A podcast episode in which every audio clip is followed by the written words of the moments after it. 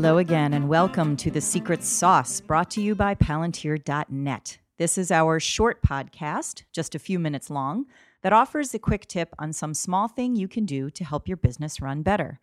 I'm Allison Manley, an account manager here at Palantir, and today's advice comes from Chad Goodrum, one of our project managers. Chad is going to talk about meetings in the development world known as scrums. Hi, this is Chad Goodrum with Palantir.net. I'm a project manager at Palantir. I'd like to talk today a little bit about scrums. We use those every day in a 15 minute stand up with the development team, which includes our developers, designers, product owners from the client side, project managers, strategists, and other stakeholders inside the Palantir team. The format of our scrums take place on video conferences. We find that scrums are more useful when they're face to face. If we can't be face to face, we find that at least a visual representation or through video conferences work better for us. Why do we have scrums? We use scrums daily as a way to look back in 24 hour increments what the team has worked on, what they're going to be working on, and any issues or blockers that they may have. What's a format of a scrum? Well, a format of a scrum is pretty casual. People refer to them as stand ups, where people used to stand up together in a 15 minute scrum. But typically, what we do is we have a short conversation uh, and go around the room or the video conference with, with each individual discussing what they have worked on. So let's say we have a developer named Jan. Jan will say what that she worked on the day before, go over tickets at a high level and discuss what she'd worked on. She will say what she's working on today. Maybe it's a continuation of those tickets. Maybe it is starting something new. And then she will mention any sort of blockers that she may have. These could be feedback from the client, feedback internally, issues with the user story or ticket that she's working on. This gives the team a perspective to take a look at that issue as a whole and give immediate feedback or schedule a later call or conversation to discuss that. It's a high level conversation that we can have internally to make sure that we are on track every day. Some things we use to manage scrums. We have something called a scrum log. Scrum log is a basic document with each team member's name on there discussing what they've done, what they're going to do, and any blockers they have. The requirement is it's filled out prior to the meeting every day. The meetings are going to be at the same time every day for consistency's sake. Another requirement that, that we have is not being shy or conservative to talk about issues that you're having.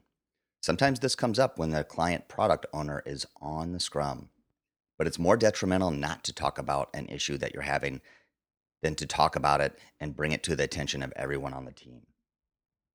What's the role of a Scrum Master? The Scrum Master is not a stakeholder in the conversation itself. The Scrum Master is is the mediator or moderator. They're the one that's going to facilitate the conversation.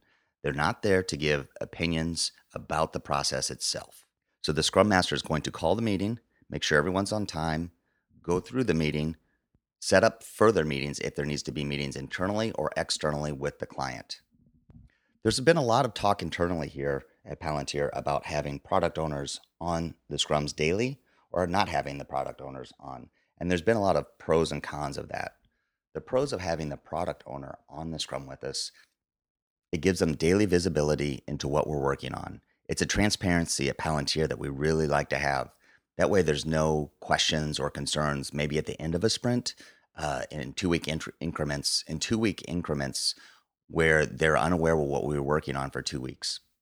One of the cons that I discussed uh, earlier was about being shy or conservative around the product owner. If someone has an issue, maybe with uh, the architecture or some of the strategy, or, or maybe some, some conflicts with uh, the overall process, many times developers, uh, myself included, will tend to be a little shy about bringing those issues up to a product owner. So sometimes we're not as candid as we could be without the product owner. There's talk about where being shy or not as candid could actually lower velocity for the team. Another concept of Scrum is the idea that Scrums are self managing, that there's not one person that is responsible for the Scrum. And by self managing, that means everyone is accountable for all things.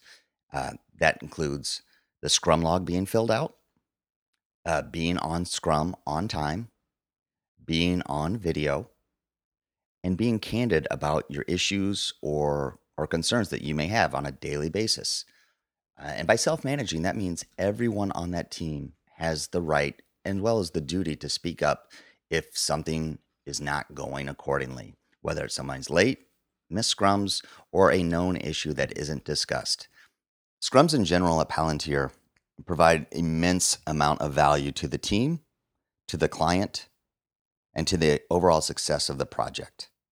Without doing daily scrums, it would be very difficult for everyone on the team to know what others are doing on a daily basis. Check ins once a week are not enough for us to have a consistent, transparent view of the project as it moves forward. When we're working in any sort of format that is agile or agile like, daily stand ups or daily scrums are imperative to the project's success. Thanks, Chad. And thank you all for joining in on this week's Secret Sauce. For more great tips, follow us on Twitter at Palantir or go to our website and read our blog at palantir.net. Have a great day.